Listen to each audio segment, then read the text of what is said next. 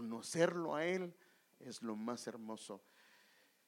Y en una ocasión yo le puse un video a usted. Porque a veces uno cree que es la gran mamá de Tarzán, hermano, y no se da cuenta que no es.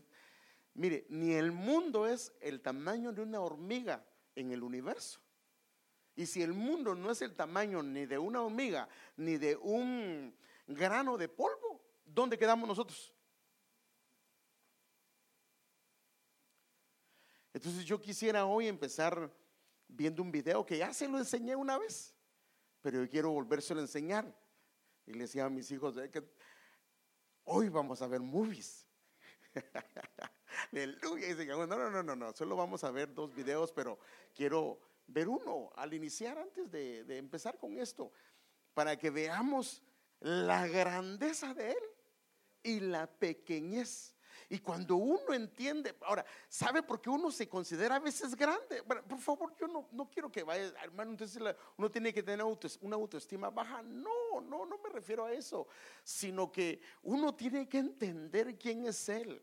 Y por eso, hermano, cuando en iglesia estamos adorando al Señor y usted y yo no queremos adorarlo, es porque consideramos que no es tan grande como para que yo lo adore. Pero cuando usted considera que Él es grande, hermano, cualquier oportunidad, y no cuando está en un lugar y oye el himno de Estados Unidos, ¿qué hace? Se pone de pie y se pone la mano en el pecho.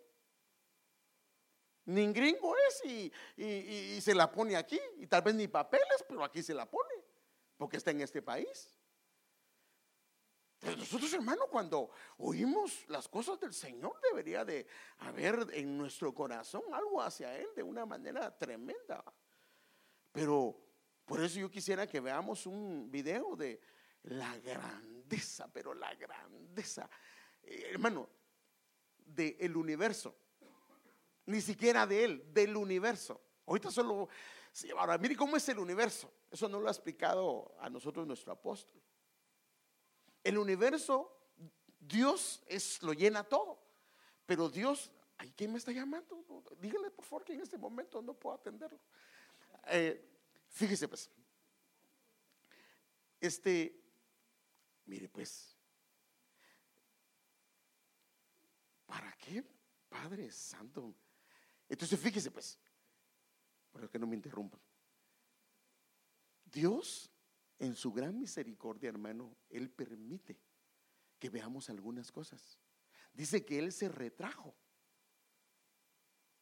y creó el universo. Y ahí creó el tiempo y nos creó a nosotros. O sea que Él se retrajo y creó una, algo ahí donde está el tiempo, el mundo, el universo y todo eso. Pero Él no es Dios. El universo no es Dios. Él lo creó. Pero el mismo universo no le encuentran tamaño ni distancia. Entonces, hermano Edgar, ponnos la movie, por favor. Si pueden apagar esa luz mejor para que se vea mejor. o se mira bien, si no se mira bien, va.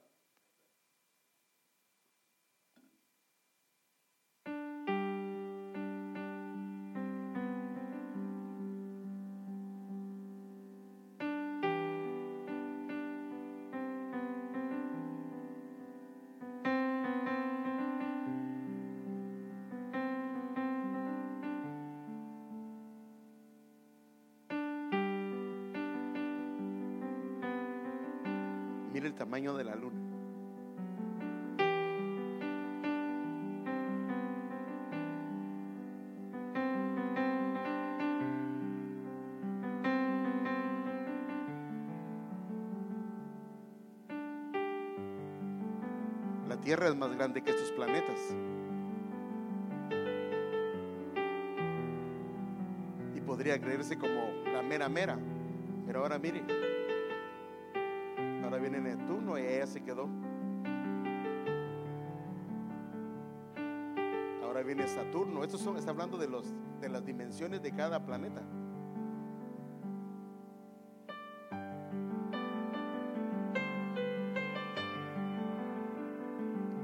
viene nuestro sol. Mire cómo se mira la tierra con el sol.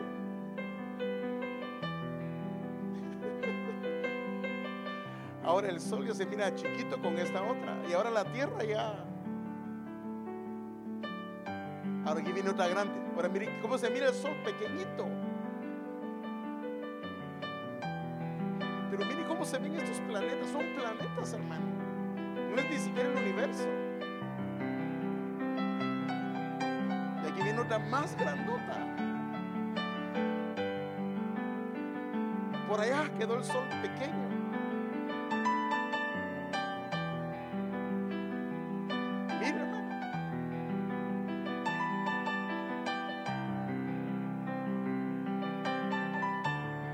Y esta es otra más grande.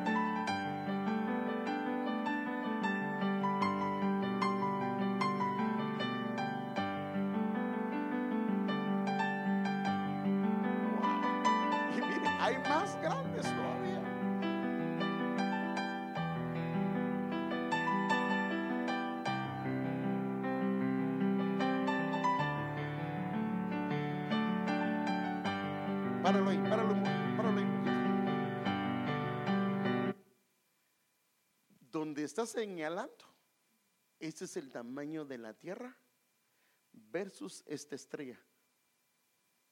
Hermanos, ni siquiera es un grano de arena eh, comparado con este, este planeta. No estamos hablando del universo.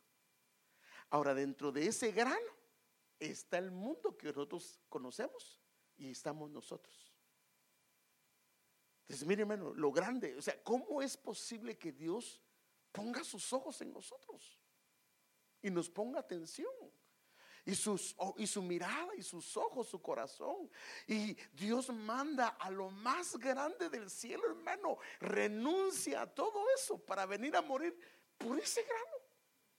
¿Cree que vale la pena el morir del Hijo de Dios por un grano? Y todavía ese grano, dentro de ese grano, la humanidad se le revela.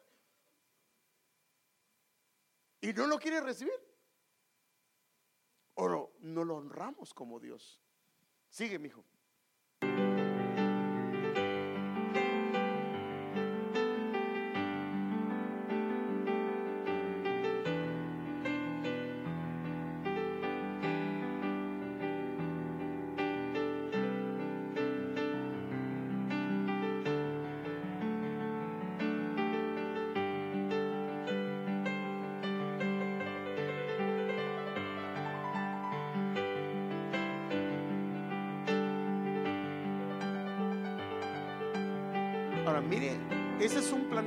Ahora ese planeta está dentro de una galaxia. Es un punto dentro de una galaxia.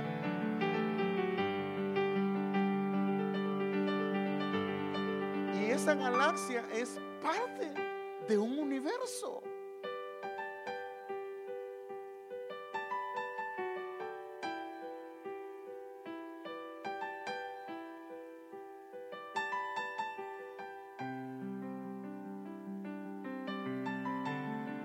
Bueno, ahí dice que no somos el centro del univer- del universo, pero somos el lugar donde Dios tiene puestos sus ojos. Aleluya. Denle un aplauso al Señor, hermano. Acuérdense que ese es un video, pero hermano, tenemos un Dios que, por eso decía David, cuando veo los cielos, obra de tus manos, digo, ¿qué es el hombre? ¿Qué es el hombre para que pienses en él? Entonces, en base a esto, yo quisiera que viéramos algunas cosas hoy, hermano. Y hágame el cambio ahí, por favor.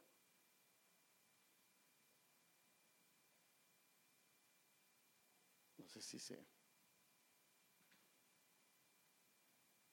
Ahí está, ya.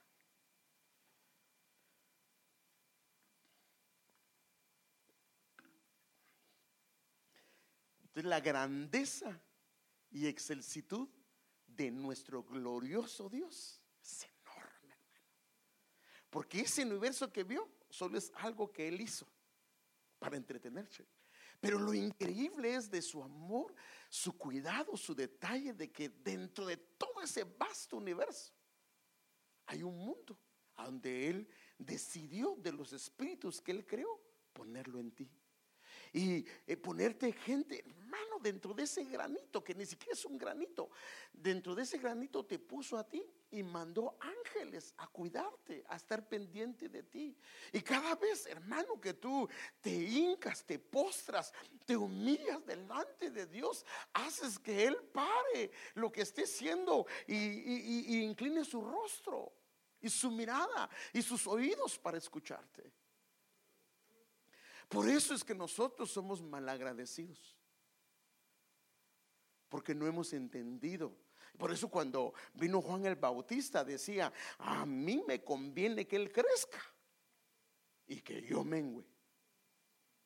¿Por qué? Porque, hermanos amados, Él es grande y nosotros debemos de cambiar algunas cosas en nuestra manera de nuestra adoración. Mire, si cambiamos y entendemos, por favor, yo no estoy diciendo que se haga menos de lo que Dios nos ha dado, del lugar que nos ha dado, sino me refiero yo de que merece la gloria, merece la honra, merece la alabanza, merece, hermano, que no nos quedemos callados en medio de la alabanza, en medio de la adoración. ¿Cómo es posible que le estamos cantando y no queremos abrir nuestros labios? No está bien. No está bien. Porque venimos a adorarle. O hay hermanos que yo todo el día le canto. Bueno, pues ¿y qué tiene que le cante otro día más? Si Él merece nuestra adoración, Él merece todo.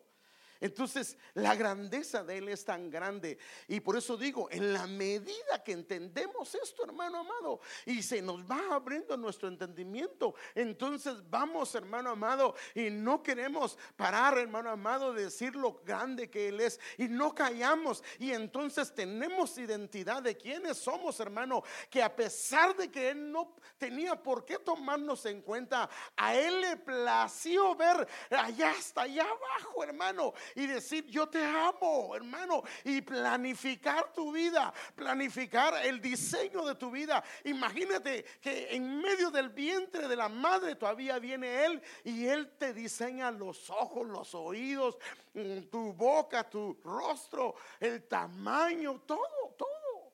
Ese cuidado, dice el Señor que Él tuvo. Mire qué dice este versículo. Deuteronomio 4:34 y el versículo 39 dice en la versión de las Américas, a ti te fue mostrado, le dice el Señor a su pueblo, para que supieras que el Señor, Él es Dios, ningún otro hay fuera de Él. Él es único, Él es único, hermanos. El versículo 39 dice, por tanto, y aquí está el asunto, es donde nosotros, cuando entendemos un poquito eso, la manera que reconocemos es la manera como nos comportamos con Él. ¿O no hacemos eso, hermano, cuando alguien... O, qué hace usted, hermano? ¿O qué hace, por ejemplo, si usted está en su trabajo y entra el patrón? Que usted sabe, le han dicho, este es el mero, mero de la compañía y este tiene compañías en varias partes del mundo y este, mira cómo tiene dinero y entra a la oficina donde usted está, ¿qué haría? No, yo soy cristiano, yo no le, no, no, no me digan eso, hermano, porque es una falta de respeto. ¿Se pone de pie o no? Y saluda al Señor, la señora, al dueño. Porque entiende quién es. Entonces, en la medida que nosotros entendemos la grandeza de nuestro Dios, nos vamos a dar cuenta cuánta bondad, misericordia, ternura, el amor que Él tiene hacia nuestras vidas. Y por eso dice, reconoce y reconocer es tener una conducta diferente de, la de aquel que no tiene el entendimiento este. Reconoce hoy y reflexiona en tu corazón porque nos conviene que el Señor es Dios arriba en los cielos y abajo en la tierra. Y otra vez, no hay otro. No existe otro, hermano. O sea, es más, mire, a veces comparamos al adversario con Dios. No, no, no, no, no, no, no. Ahí no hay comparación. El adversario es un querubín protector que fue creado por Dios, pero él es el tamañito chiquitito comparado con otro ángel eh, que puede pelear con él. Con Dios no hay comparación. Solo que Dios ha dejado hasta el final de los tiempos para glorificar su nombre. Fíjese que el faraón que se consideraba, porque, porque ese es el problema del hombre, cuando el hombre comienza a dejar de ver la grandeza de Dios, él comienza a verse que él es Dios. ¿Y qué es la actitud de un Dios? Pues que nadie lo manda, no se reporta, él no necesita dar ninguna, uh, ningún, porque hace qué? Porque se le da la gana. Y él se creía un Dios y se atrevió a altercar con Dios. Y, fíjese qué tremendo, hermano. Mire, mire, mire. Y el Señor lo dejó. Dejó. A ver, alega, di lo que quieras. Y lo dejó que dijera cosas. Y hermano lo comenzó a agarrar, agarrar, agarrar, agarrar poquito a poquito. Y algo me, lo puse aquí, de Éxodo 9, 14, porque esta vez enviaré todas mis plagas sobre ti, sobre tus siervos y sobre tu pueblo. Y le dice, para que sepas que no hay otro como yo en toda la. Porque todos sus dioses, lo primero, fíjese qué tremendo.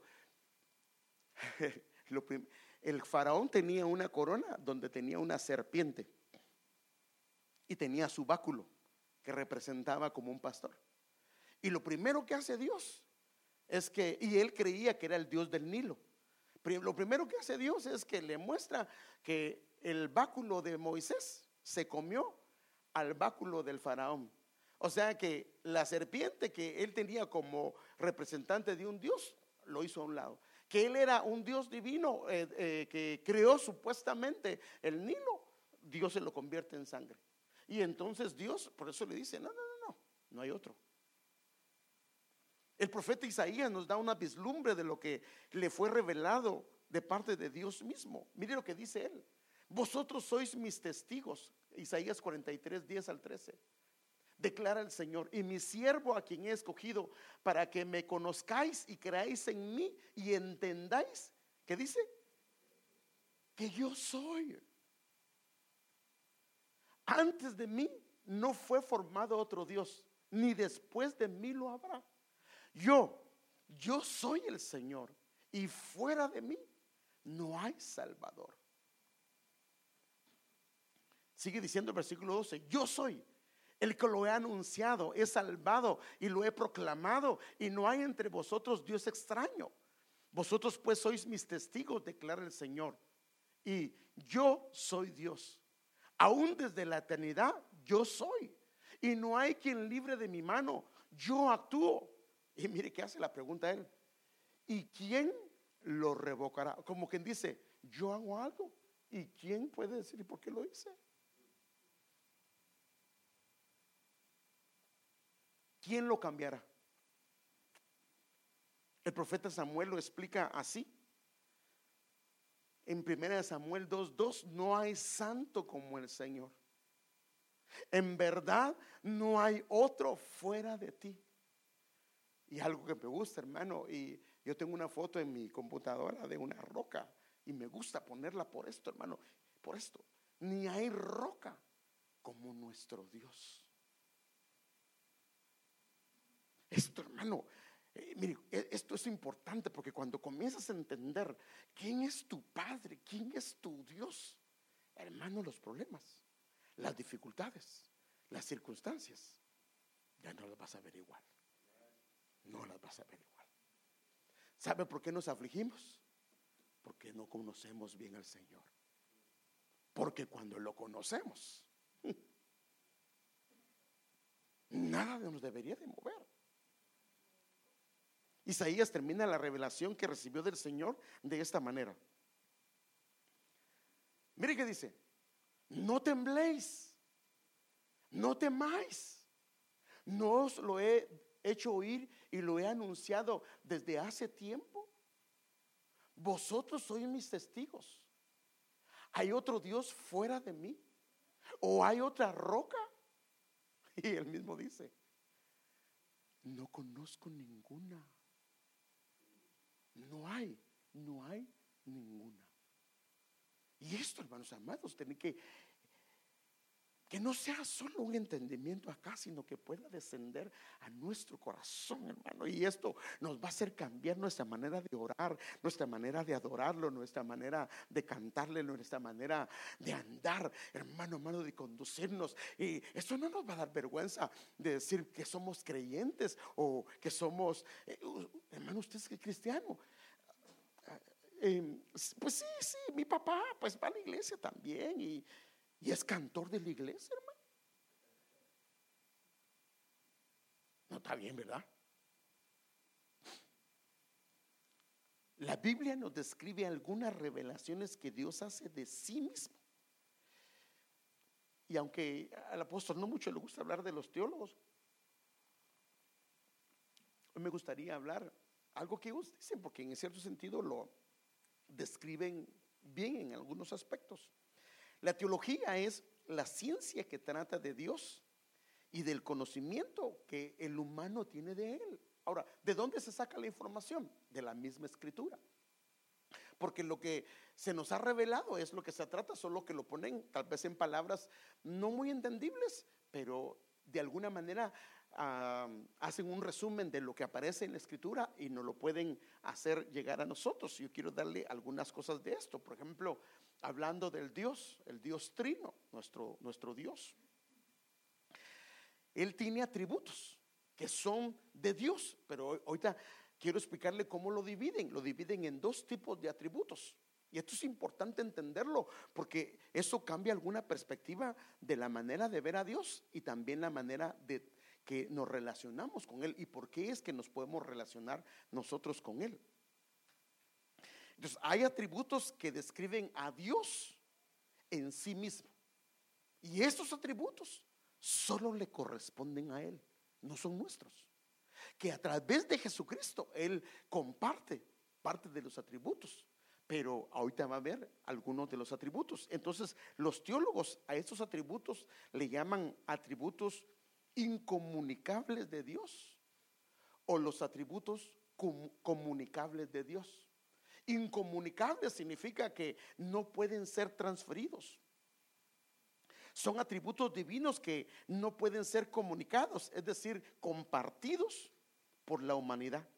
Son exclusivos de la naturaleza y el carácter de Dios. Entonces, incomunicables significa que esos atributos no pueden descender a la raza humana, no pueden a no ser que sea por otro medio que puede ser nuestro Señor Jesucristo. Los atributos de Dios describen la naturaleza y el carácter perfecto de Dios. Y esto, por supuesto, se encuentra en las escrituras. Estos atributos describen las perfecciones divinas. Los, teólogos lo han clasificado como ah, atributos incomunicables y comunicables. Y de hecho se, se ha hecho doctrinas con respecto a esto. Y como son incomunicables, por eso es que son atributos absolutos, o sea que mm, no hay otro, solo es Él, Él es único, Él es único. Entonces, por ejemplo, déjenme enseñarle, la gloria de Dios, eso es un atributo que es único para Él. Esto se refiere a la excelencia única. Por eso es que esta es la gloria que Él no comparte con nadie.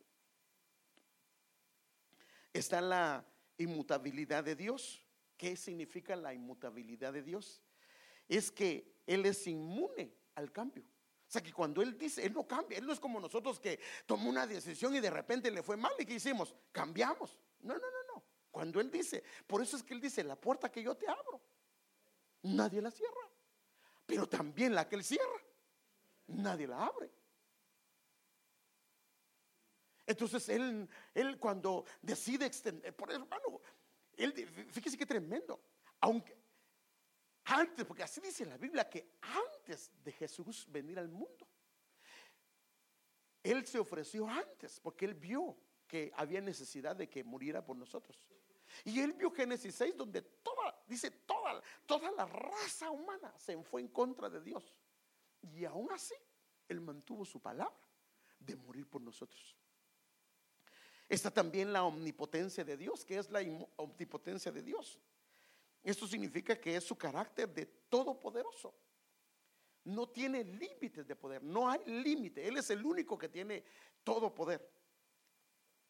La omnipresencia de Dios, ¿qué significa eso? Describe que Él no hay espacio donde Él no esté. ¿Se recuerda que hacía el enemigo? Como es algo creado, ¿qué hacía el enemigo?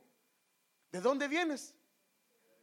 Claro, como son entidades espirituales, lo recorren a velocidades enormes. Pero no puede estar en todo lugar. Entonces, Dios es omnipresente, significa que Él está en todo lugar. Por eso es que Él puede estar con nosotros ahorita, gozándose y aquí haciendo un mahanaín con nosotros y a la vez estar allá con alguien que está en duelo. Así es. Por eso es que con Él podemos contar en todo tiempo. La eternidad de Dios describe su relación con el tiempo. Él está en todo momento. Él no tiene principio, así dice la Biblia, y no tiene fin. La omnisciencia de Dios define que Él lo conoce todo, todo. Él no ignora nada, nunca.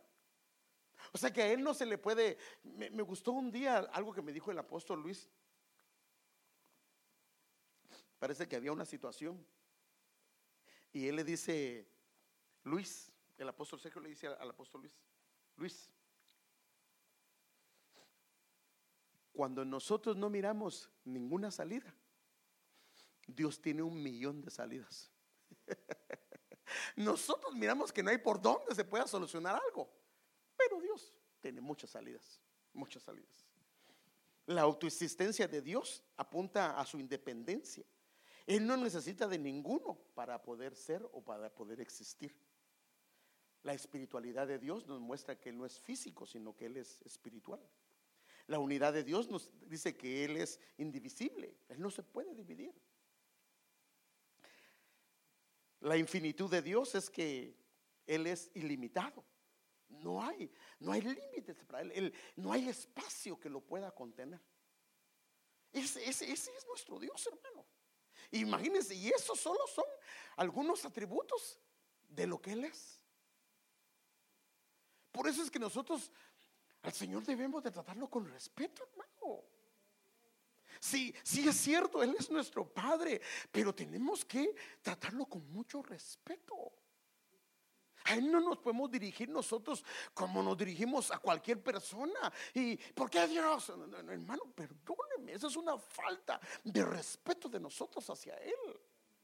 A Él con temor. Mire, fíjese que la Biblia dice que aún el Hijo de Dios, el Hijo de Dios, hermano, dice que Él fue oído a causa de su temor reverente cuando Él clamaba a Dios. Él tenía cuidado de cómo orar para no ofender al Padre. De nosotros tenemos que tener mucho cuidado de no ofenderlo al Señor. Mire, ah, con mis hijos nos gusta ver algunos shows. Y a eso saben que si hay alguno donde comiencen a maltratar al Señor,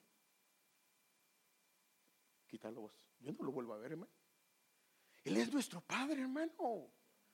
Él es nuestro Dios. ¿O ¿Qué harías tú si comienzan a hablar mal de tu papá? Ay, te ríes. Discúlpeme. Eso no está bien, ¿o sí? ¿Qué tipo de amor le tiene?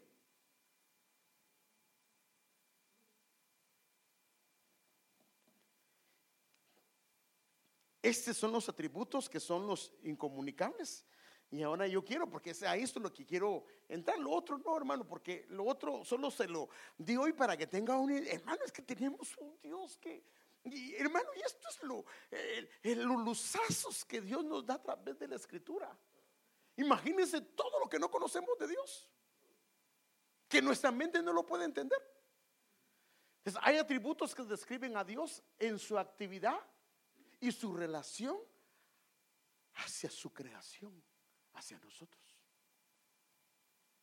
Y aquí es donde entramos nosotros. Entonces, Estos son los que le llaman atributos comunicables de Dios. Que Dios lo que ha hecho es que los, hermano, nada es nuestro, todo le pertenece a Él.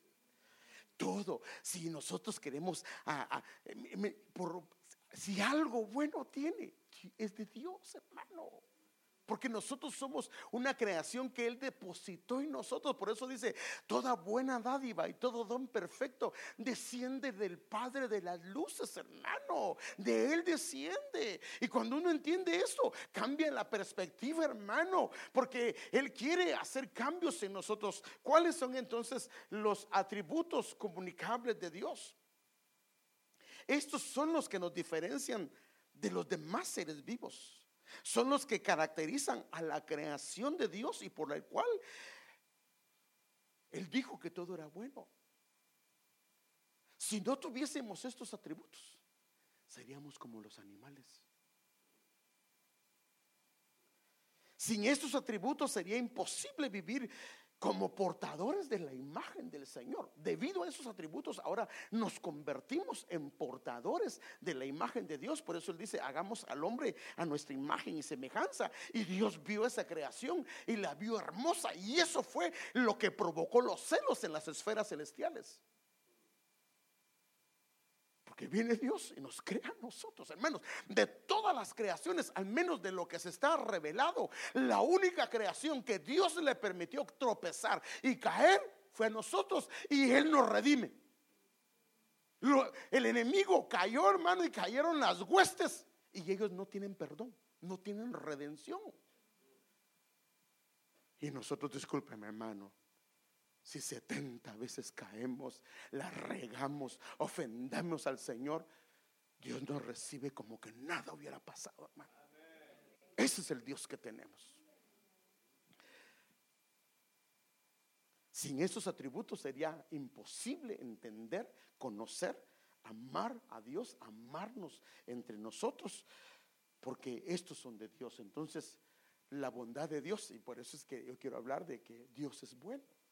La bondad de Dios es uno. Él vino y hace que de Él se transfiera la bondad hacia nosotros y nosotros hacia nuestros semejantes. El amor de Dios, la misericordia de Dios, la gracia de Dios, la santidad. Por eso Él dice, Él nos da la santidad porque sin santidad no podríamos comunicarnos, no podríamos acercarnos.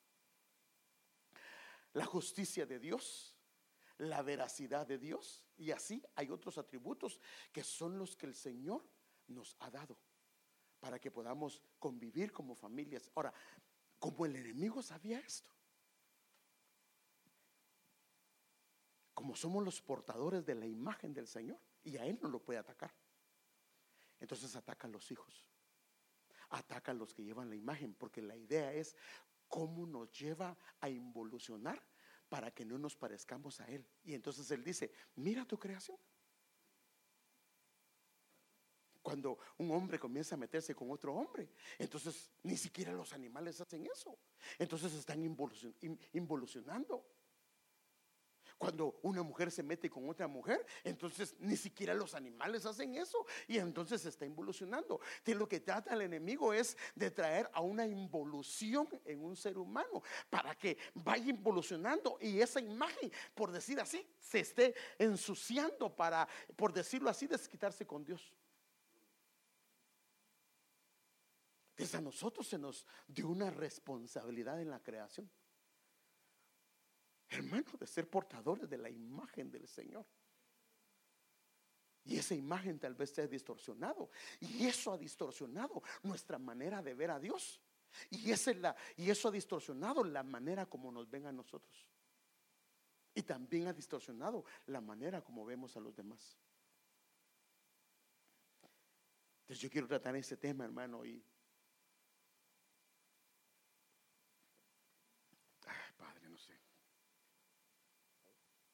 ¿Cuánto, tiempo llevo? Ya me perdí porque como no. ¿Cuánto tiempo llevo? Aleluya. Dame menos, dame menos. Pero Dios es bueno. Ese es el tema. Dios es bueno. Y cuando entendemos eso, cuando entendemos eso, ¿por qué lo primero que cuando pasa algo, lo primero que pensamos es, Dios me está castigando? Eso significa que no, no lo conocemos como, a Él como debemos de conocer. ¿Qué es lo primero que le viene cuando le pasó algo? Dios me está castigando, Dios me está castigando. Y no, dice que los que aman al Señor, todas las cosas, aún lo malo. Entonces, eh, porque lo que quiere, mire, pues el enemigo lo que quiere es distorsionar nuestra manera que vemos a Dios. Para que, por decirlo así, lo más duro, hablándolo humanamente, para un padre es oír a sus hijos hablando de sus padres. Imagínense que yo oyera, no es así, a mi hija o a mi hijo un día. Ay, cómo no me regaló de padre a mí al hermano fulano de tal. Al ful ¿Qué me está diciendo? Que no, que no soy un buen padre y tampoco que me quedé corto. Hay una cantidad de cosas. Ahora, ¿cómo estaría yo? Sí, pues yo sé que los hijos desean lo mejor. Así estaría usted. Capaz que uno les dice, ah, a ver quién lo sostiene, pues. Porque los hijos solo ven a veces las cosas por, por fuera, ¿verdad? Que a veces los hijos ven, aún las familias se ven perfectas, ¿verdad? Y, llega uno, llega, o llega a la casa y uno, todo se ve, pues si aquí como que no hay problemas, y uno en su casa y si aquí, allá en la casa tanto clavo y problema que hay. Claro, porque usted está de visita y todo el mundo está en, paz de, usted todo el mundo tiene, eh, ¿cómo le llaman a eso? En tiempo de paz, con bandera blanca. Pero cuando se van las visitas, las banderas se quitan y pues sí, como, ¿en qué nos quedamos, muchachos? No, no, no, no, no, no. No, no, no, no, no, ese son bromas. Ese, yo le puse salsa. No, pero sí, hay o no hay problemas en una casa. En toda casa hay problemas. ¿Usted cree que alguna vez yo no me he molestado con mi esposa, con Héctor o con Andrea? Sí también ellos conmigo. Y a veces los tres se me han puesto firmes como un sindicato en casa, hermano, padre. No crea que los, yo ahí conocer qué son los sindicatos.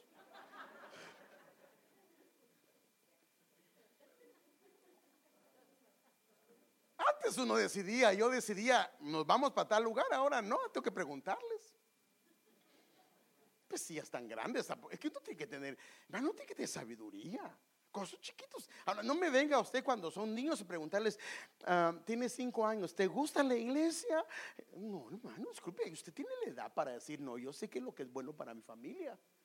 Pero cuando ya están grandes, uno tiene que hablar con ellos y preguntarle qué piensan. Y si ellos deciden otro lugar, pues eh, ellos toman la decisión porque ya están grandes. Entonces, cuando tenemos un entendimiento de que Dios es bueno, nunca lo vamos a hacer responsable a Él de nada. Muchas veces le echamos la culpa a Él de cosas que nosotros somos responsables. ¿Sí o no? déjeme, déjeme darle un ejemplo. Vengo yo con mi esposa. Nos metimos a comprar una casa. Y no teníamos las finanzas. Teníamos un ahorrito, pero no teníamos ni las finanzas, ni tampoco teníamos el salario para poder sostener una casa. Pero teníamos un dinerito ahorrado que vendimos una casa en Guatemala. Y como uno cuando va emocionado, siente que todo le dice Dios que sí va, y va a la casa y la ve toda bonita. Y en el corazón dice, esa es la voluntad de Dios. ¿va? Sí, hermano, eh, uno, uno tiene ese problema con su corazón. Y entonces, y uno le se acerca y ¿qué piensas? Es de Dios. Y es de Dios. Y hasta los mundanos, es de Dios. Y hasta le dan a uno ejemplos bíblicos, ¿va? ¿Y acaso el Señor no dijo que el hombre dejará casa de padre y madre? Y por supuesto tiene que ir a otra casa. Y se lo presentan a uno tan bonito, pero viene y pasó un año y yo no tenía un trabajo fijo como para poder hacer algo así. Y me quitan el trabajo no tengo las finanzas y me quitan la casa.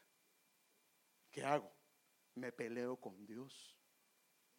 ¿Por qué Dios permitiste esto? Ahora fíjese, pues, Dios aún a pesar de eso, tiene tanta bondad, tanto paciencia, que ahí nos ayuda Pero nosotros fuimos los que nos metimos porque nunca fuimos con Él a preguntarle qué piensas tú. ¿Es tu voluntad? ¿Es lo que tú quieres para mí? ¿Es la casa que yo debo de comprar? Nunca le dijimos nada. Pero ¿qué hacemos? Nosotros queremos que nosotros tomar las decisiones, que Él las apruebe y que nos ayude. Cuando están malas, a ver cómo nos ayuda. No, porque a veces Él para que aprendamos nos deja. Nos deja. Pero entonces ahí es donde viene el enemigo a aprovechar y dice, ¿te das cuenta? Lo que está diciendo el enemigo es, mira, Él no quiere ayudarte cuando puede hacerlo. Y uno si no tiene cuidado, de veras, ¿verdad? ¿Por qué Dios no permitió? Y hermano, y comienza el enemigo. ¿Por qué Dios en vez de que de, ¿Por qué no permitió mejor que lo vieras y que Él te hablara audiblemente y que no oyeras y que oyeras de una vez la voz de Dios, aunque sea como el burrito, como Balaam, que se le levantó una burrita por ahí, una chucha o un chucho y que te dijera esto y lo otro? ¿Por qué no lo hizo? Y te dejó que fueras y firmaras. Y tu esposa también se confundió. ¿Y por qué lo permitió? Y uno, si no tiene cuidado, hermano, comienza el enemigo. Y ya cuando uno comienza, de verdad, ¿por qué Dios?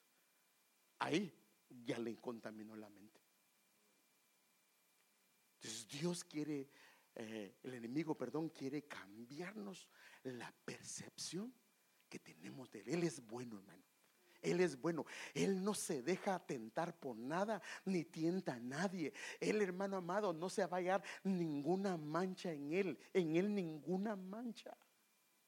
Él es puro, Él es santo. Y Él, hermano, todo lo que hace va a ser para el bien, aún aquellas cosas que parecieran dañinas, aún aquellas cosas, hermano amado, que parecieran no buenas. Pero si confiamos, aquí está el asunto, hermano, si aprendemos a confiar en Él y entendemos, no todos los atributos, pero por lo menos este, que Él es bueno, hermano, Él es bueno y, eso no lo va a cambiar. Por eso es que es la inmutabilidad Dios, eso no lo va a cambiar. No hay enemigo que lo cambie a Él de ser bueno. A Él no, nadie lo va a hacer malo.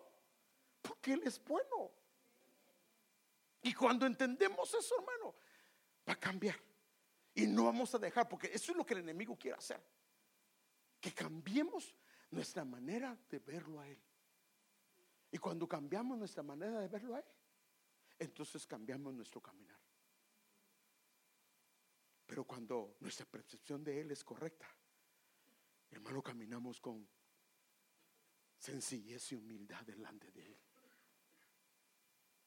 Si creemos que Dios vive, tendremos cuidado de cómo la trato a ella. Tendrá ella cuidado, si ve al Señor en mí, tendrá cuidado de cómo me trata a mí. Tendremos cuidado de cómo trato al hermano Martín, al hermano Cecilio, porque miramos al Señor. Y a él no le agrada por sencillo o sencilla que sea la hermana que yo la trate mal. No le agrada.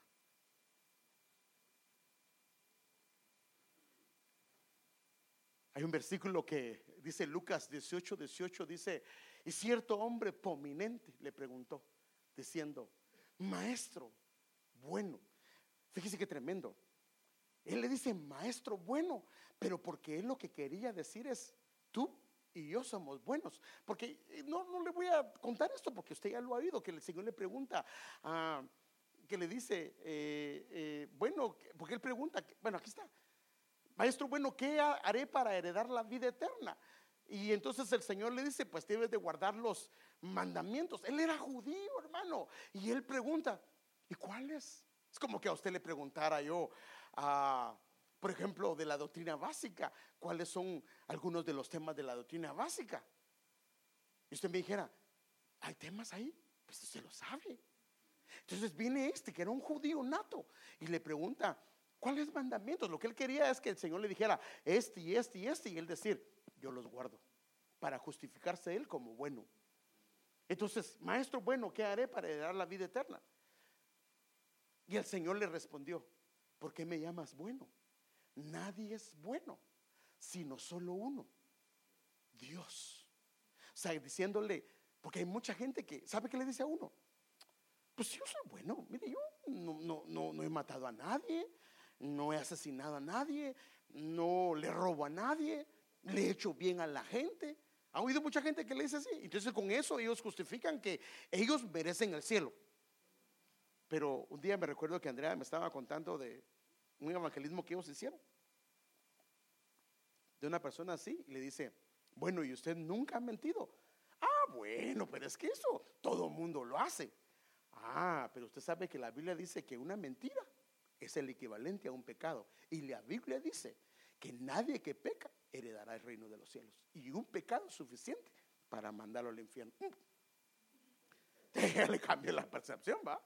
Porque la gente considera que es bueno porque no le hace daño a otra gente, tal vez en algunos aspectos, pero al nivel de Dios es completamente diferente. Entonces, el plan del enemigo es cambiar nuestra percepción de quién es Dios para que lo deshonremos y nos alejemos de Él. Porque lo que quiere hacer es que de nuestros labios comiencen a salir palabras con respecto a Él. Ese es, el, el meollo del asunto. ¿Cómo hace que su misma creación hable mal de Él? Y el problema es que la creación a veces cae en ese error. Por eso es que nosotros no debemos de permitir que los hijos hablen mal de los padres. Porque si hablan mal de los padres, van a terminar hablando mal de Dios. No se debe de permitir.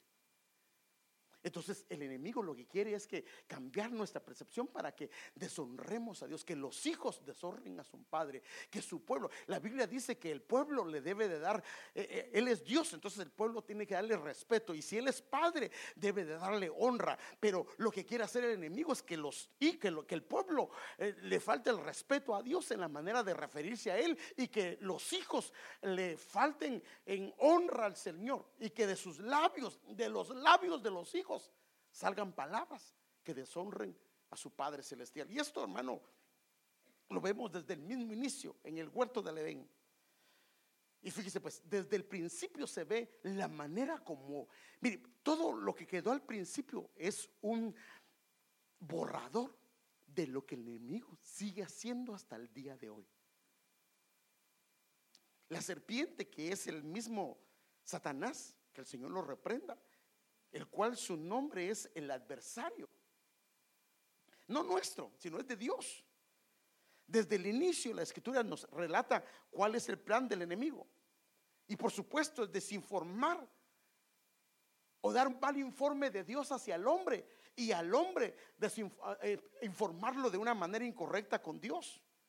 Para presentar al hombre a Dios como malo y como egoísta. Y fíjese, él presenta a Dios como malo y como egoísta, cuando el malo es él, el egoísta es él. Ese es su carácter. Y se va contra la inocencia o la falta de ignorancia que hay a veces en nosotros porque no logramos percibir, hermanos amados, de dónde vienen las cosas. Hay envidia en el corazón del enemigo porque Dios hace con el hombre lo que no puede hacer con él. A, él nunca lo van a redimir. A él está condenado eternamente, hermano. Y al hombre puede pecar. Mire qué tremendo. No, no, por supuesto no es el consejo. Mire qué tremendo con el hombre. Puede, si el hombre tuviera 99 años o 100 años, puede pecar 99 con 12 meses, con 11 meses, con 20 días y los últimos 5 días antes de morir. Alguien le habla del Señor. Y toda la caminata se la limpia el Señor con la sangre de Cristo. Y se lo lleva a su presencia, hermano. Solo Él puede hacer eso. Y solo lo hace con su creación. Entonces lo bueno que Dios mismo había creado. El enemigo lo quiere presentar con propósitos malignos. El propósito es cambiar nuestra manera de ver a Dios como bueno para que digamos cosas que a Él lo van a ofender y que sabe que Dios, que al ofenderlo o al pecar, porque el problema es que si decimos cosas incorrectas de Él, vamos a pecar. Y si pecamos, entonces Dios va a tener que aplicar la justicia. Y de esa manera, Dios mismo va a destruir su creación. Eso fue lo que pasó con Génesis 6. Se levantó el pueblo haciendo cosas incorrectas. creando la maldad de una manera tal que Dios tuvo que destruir prácticamente a, toda la humanidad y dejó una familia. Eso fue lo que pasó. Entonces, ¿cómo lo vemos en Eva? Mire pues, Génesis 3 del 1 al 5. Ahí aparece, ahí aparece. Y la serpiente era más astuta que cualquiera de los animales del campo que el Señor Dios había hecho. Y dijo a la mujer, mire pues, mire cómo comienza hermano. Ahora, estoy hablando de una pareja que no tenían pecado. No tenían ninguna inclinación. O sea, en, en Eva y en Adán no había un solo mal pensamiento. Pero mire lo que hace el enemigo. Con que Dios ha dicho, o sea, más o menos cuando usted va... Ah, usted va con una buena noticia. Con que Él te va a dar trabajo. Ni para Él mismo tiene. Eso es como, como un menosprecio. Con que Dios te dijo a ti esto. Empieza con, con que Dios os ha dicho esto. No comeréis. Y mire, mire, cómo, mire, cómo, mire cómo mete la semilla. no comeréis de ningún árbol del huerto. Es lo que el enemigo quiere hacer. El enemigo dice, el Señor dijo, de todo pueden comer, solamente de esto. Y el enemigo dice, no, no, no, Dios les prohibió todo. ¿Sabía ella que Dios les había prohibido todo? No. Ella sabía que solo había un árbol. El problema de ella es que ella se puso a platicar con quien no tenía que platicar y le sembró la semilla. Ese fue su problema. Y la mujer respondió a la serpiente, del fruto de los árboles del huerto podemos comer. Pero el del fruto del árbol que está en medio del huerto, ha dicho Dios, no comeréis de él, ni, ni lo tocaréis para que no muráis. Ahora fíjese, alguna gente ha dicho también, ¿por qué Dios, si no quería que pecaran, porque puso en medio el árbol del bien y del mal. Porque Dios no hace robots. Dios no quiere que lo sigas porque eh, te está presionando y, no, no, no, Dios quiere que lo sigas porque eso te dio libre albedrío, que, que lo ames porque lo quieres amar, que lo sigas porque has entendido quién es Él, que, que, que, que hagas lo que tú tienes que hacer con Él porque conoces y entiendes, porque alguien que hace algo a la fuerza a Dios no le agrada. Entonces Dios, si le hubiera quitado el árbol, entonces el hombre nunca hubiera tenido la opción de poder decidir, pero Dios le dio al hombre, a la mujer, la opción de decidir. Y quiero decirle algo. Algunos de ustedes tienen que tomar decisiones importantes.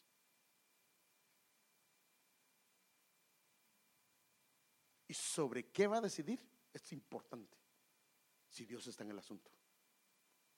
Entonces, responde ella. Y la serpiente dijo a la mujer, ciertamente, mire, mire hermano, estaban malinformando a Dios. Le está diciendo, Dios les dijo que ustedes iban a morir. Pero le dice, perdón, perdón, perdón con respeto. Le dice, pero Dios es mentiroso, porque no van a morir. Ya estaba hablando mal de Dios. Estaba diciéndole que, no, no, lo que les dijo no es cierto. Y ellos lo conocían. Y es obvio que lo creyó, porque si no lo hubiera creído, no hubiera continuado. No moriréis, le dijo. Eso no es cierto. Pues Dios sabe que el día que de él comáis seréis abiertos, serán abiertos vuestros ojos y seréis como Dios. Fíjese qué tremendo. Lo que pasa es que Dios es egoísta y no quiere que sean como Él. Mire, eso fue lo del enemigo. El enemigo quería ser como Dios y sentarse en el lugar de Dios. Y les dice, ahora él está acusando a Dios de lo que Él es. Dice, lo que pasa es que Él es egoísta, no quiere que ustedes sus ojos sean abiertos y que también tengan el mismo nivel de Dios. No, sin, nadie puede tenerlo, si Él es Dios, Él es único. Nadie puede llegar a ser como Él es. Es más, hermano amado, nos han explicado. Fíjese pues, ya con un cuerpo glorificado, vamos a estar en su presencia y nos vamos a pasar la eternidad delante de Él y no lo vamos a llegar a conocer tal cual es porque es demasiado grande. Por eso vimos algo de esto. Este cambio de percepción de los propósitos de Dios para Adán y Eva hizo que ellos cambiaran. Hermano, qué tremendo. La, la mala percepción de Dios hizo que cambiaran todo el bien que tenían por una vida de esclavitud y una vida de nada. Porque a partir de ahí fue donde las cosas se pusieron peludas. Pero antes de eso, ellos tenían una relación con Dios. Sí trabajaban, pero la tierra estaba bendecida. Pero este, hermano, este cambio de percepción de quién era Él, hermano, cambió la vida para toda la humanidad.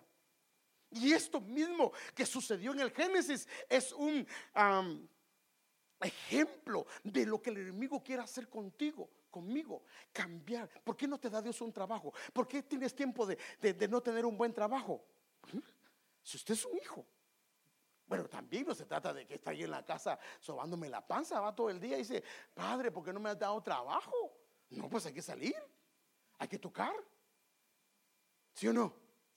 Pero si Dios, hermano, nunca podemos hacerlo. Dios, si Él no dice la Biblia que Él, hermano amado, es para bendecirnos, para bendecir nuestras vidas, que el Señor nos colocó en lugares celestiales y Él toda bendición fue habilitada para bendecir nuestras vidas. Eso es lo que dice la Escritura. Pero eso es, pero cuando la percepción de que Él no es bueno, y fíjese, yo quisiera hoy, hermano, que oráramos por algunos también. ¿Sabe que algunos están enojados con Dios? Porque hubo algo o pasó algo. Mire, déjenme contarle.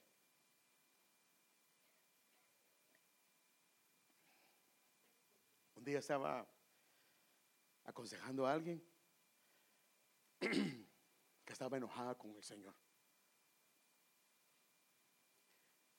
Y entonces, pero bien enojada con Dios, porque le había ido mal en su matrimonio. Y entonces, pues, eh, ¿por qué Dios permitió a este marido? ¿Y por qué lo tengo? ¿Y por qué esto y esto y esto y esto? Y a uno llega un momentito que también lo dejan a uno casi que, Padre, ayúdame. No, no, no se lo convencen, pero pero, pero lo dejan a uno sin palabra porque lo que está diciendo, ¿por qué Dios permitió? Y entonces yo le hago una pregunta. ¿Y Dios nunca te habló que no era la persona correcta? Sí, sí, me habló Dios. Hermano. Pero mire cómo es el enemigo. ¿Cómo es el enemigo? Entonces, ¿por qué le estás echando la culpa a Dios si el Señor te habló? Fue muy claro contigo. Porque ahora te has dejado engañar para que le eches la culpa a Él, de lo cual tú eres responsable. Y entonces la hermana se, la hermana se quedó callada y comenzó a llorar. Pero ¿sabe qué? Estaba enojada con Dios. ¿Cuántas decisiones que fueron nuestra responsabilidad? El enemigo nos metió en la mente no era responsabilidad nuestra, sino que fue de Dios porque Él no hizo algo. Y Cambal nos cambió la mentalidad y le digo todo esto porque esto lo he visto, hermano. Hubo una persona muy apreciada, no de la iglesia, de uno de mis familiares, que se le halló en una situación incorrecta y entró en una disciplina. Y al principio él entendió que él había regado. Y él se presentaba delante de los demás con sencillez. Pero al pasar el tiempo, el enemigo le cambió la mentalidad. Que él era la víctima. Cuando él es el que había hecho daño. Porque eso es lo que hace el enemigo, cambiarnos la percepción. ¿Por qué Dios? ¿Por qué Dios? Hermano, esto si lo hizo con el Señor Jesucristo, lo quiso tentar al Señor Jesucristo, ¿cómo no lo va a hacer con nosotros? Pero es donde nosotros, por eso es que tenemos que entender que Él es bueno, Él no se va a dejar manchar por nada. Todo lo que Él hace para ti es bueno, sus pensamientos son buenos, son de bienestar, son para hacerte bien, aún aquellos que parecieran difíciles y complicados. Y no tenemos que dejarnos engañar por el enemigo, que de plano él se está desquitando con nosotros. No, hermano. ¿Cuánto llevo, Edgar?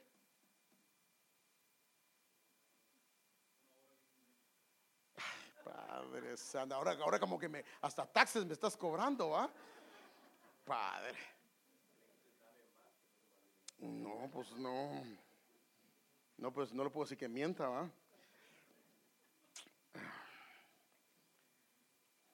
Bueno, está bien.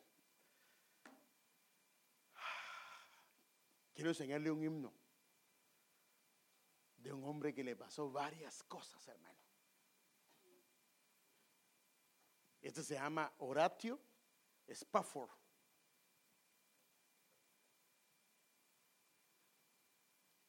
Este es un abogado que escribió su, un himno que lleva por título Alcancé salvación.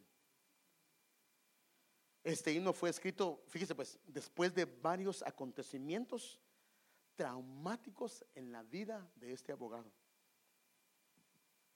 Primero sufrió la muerte de su único hijo en 1871,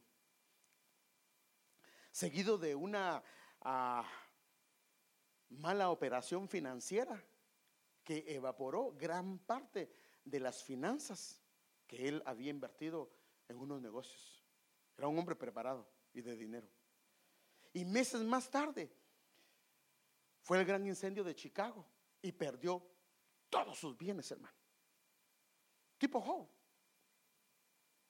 Entonces él vino y decidió viajar a Europa a visitar a su familia. Y se fue en un transatlántico, pero no él, sino que iban a ir todos y él había cosas que tenía que arreglar con respecto a los incendios que habían habido. Y entonces no se pudo ir todos y solo mandó a él, a, su esposa y a sus cuatro hijas.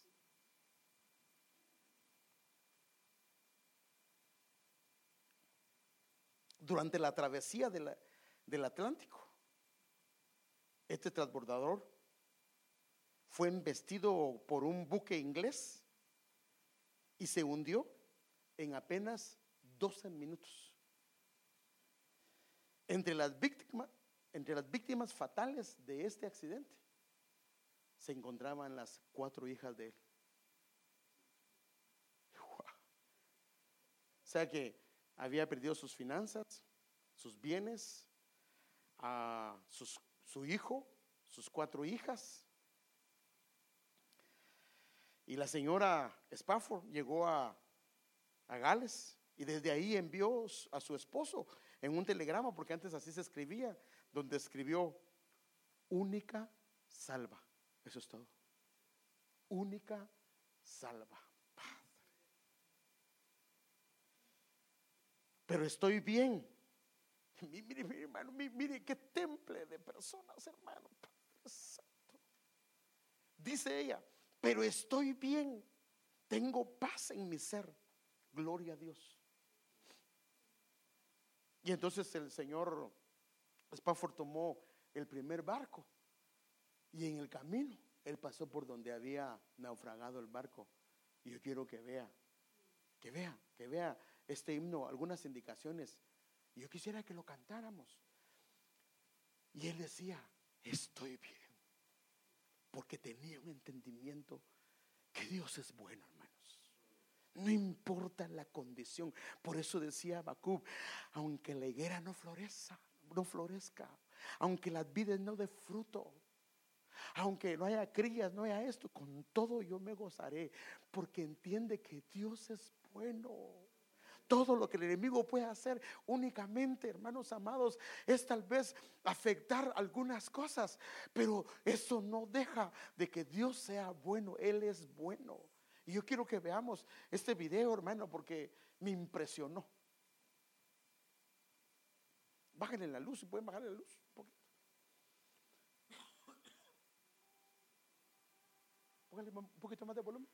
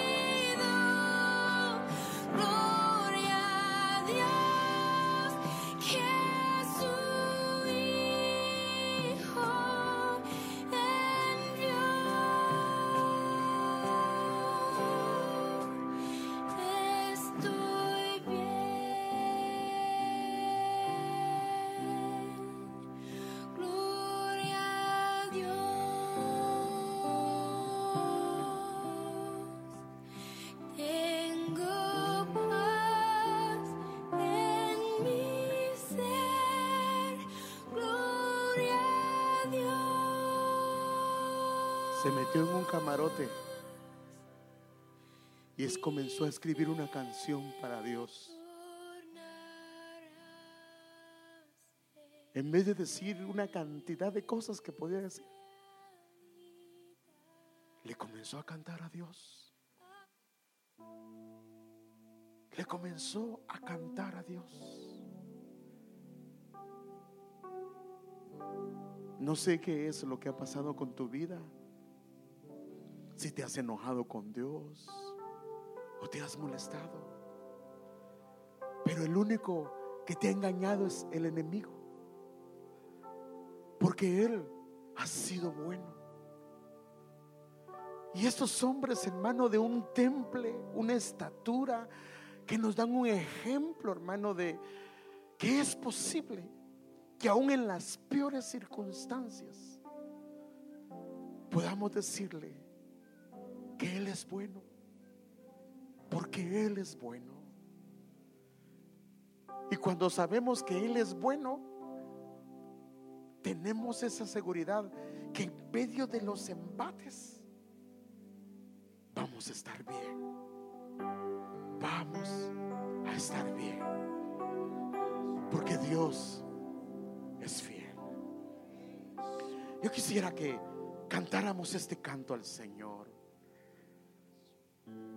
Es un canto muy antiguo, pero es un canto con tanto significado y que hasta el día de hoy se sigue cantando. Lástima que no estaba en esta aquí, pero así se llama. Alcancé salvación de Él mismo en medio del tormento. Ahorita estaba recordando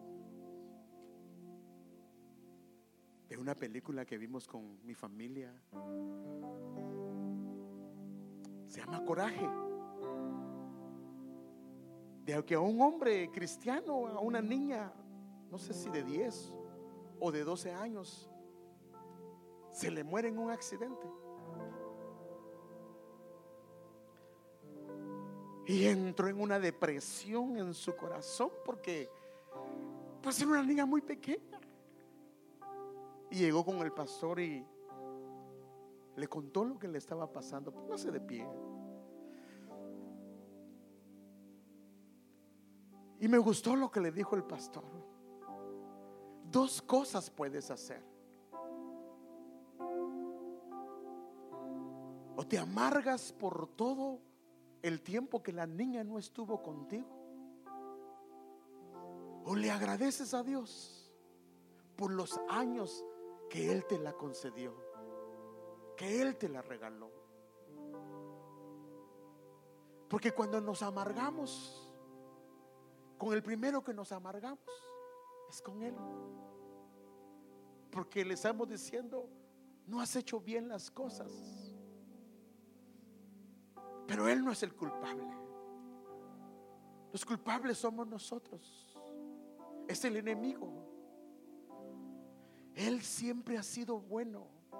Y a pesar de nuestra condición, a pesar de las veces que hemos descendido hasta lo más bajo, de ahí el Señor nos ha visto con amor y ternura. Aún a pesar que nos hemos peleado con Él nos hemos enojado con Él y el enemigo está feliz. Pero no, el Señor no quiere que te pelees con Él. Porque Él te ama. Su amor no ha cambiado. Su amor permanece, hermano amado, firme. El amor de Dios es inmutable. Si Él te dijo que te amaba, es porque te ama. Y la muestra es su amado Hijo. El enemigo ha metido esa cizaña en la mente y en el corazón, pero hoy el Señor quiere que podamos decirle, Señor, aún en medio de las circunstancias, aún en medio de lo que estés pasando, que le puedas decir, tú eres bueno, Señor. Tú eres bueno. Y como tú eres bueno, yo estoy bien. Yo estoy bien, Señor. Cantemos este canto para el Señor.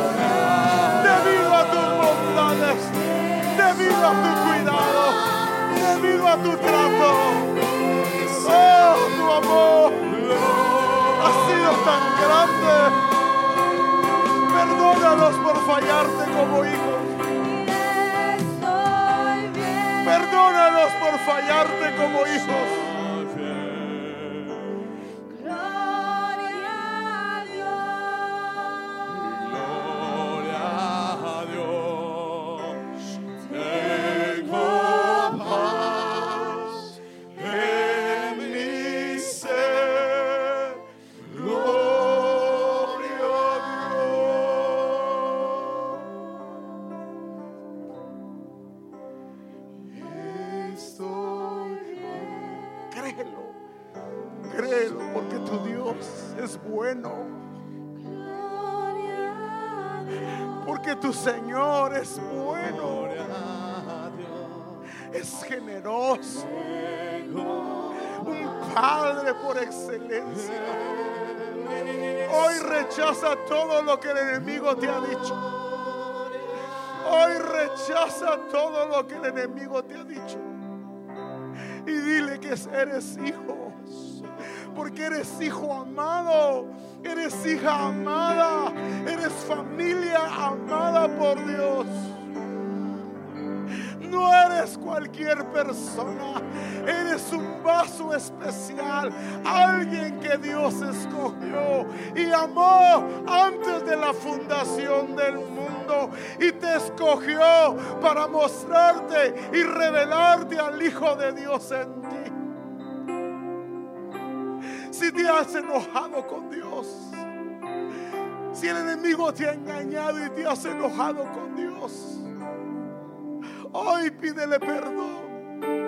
Y dile que reconoces que Él es bueno, que Él es bueno, que Él es bueno que Él es bueno y aún en la circunstancia que estás, que estás bien debido a Él debido a Él.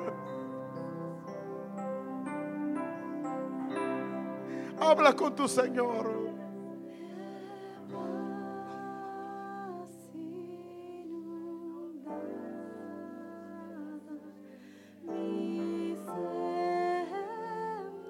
Eres bueno.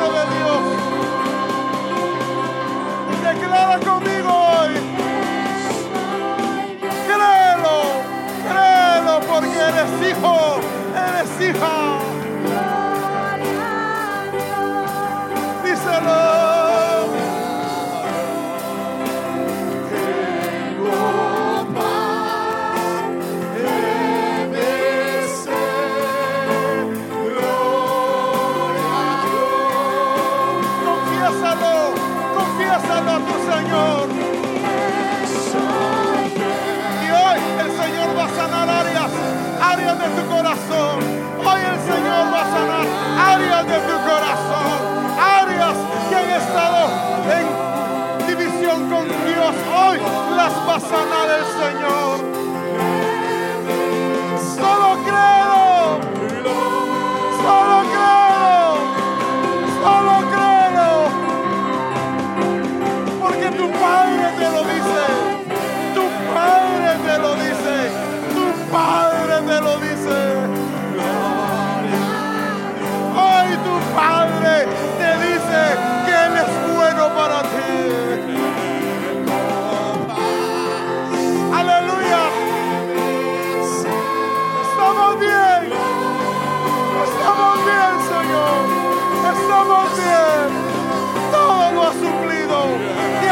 cargado de todo, de todo, de todo.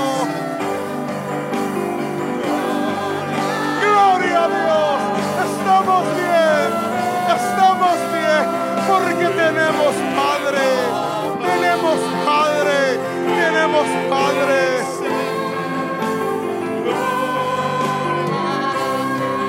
Díselo.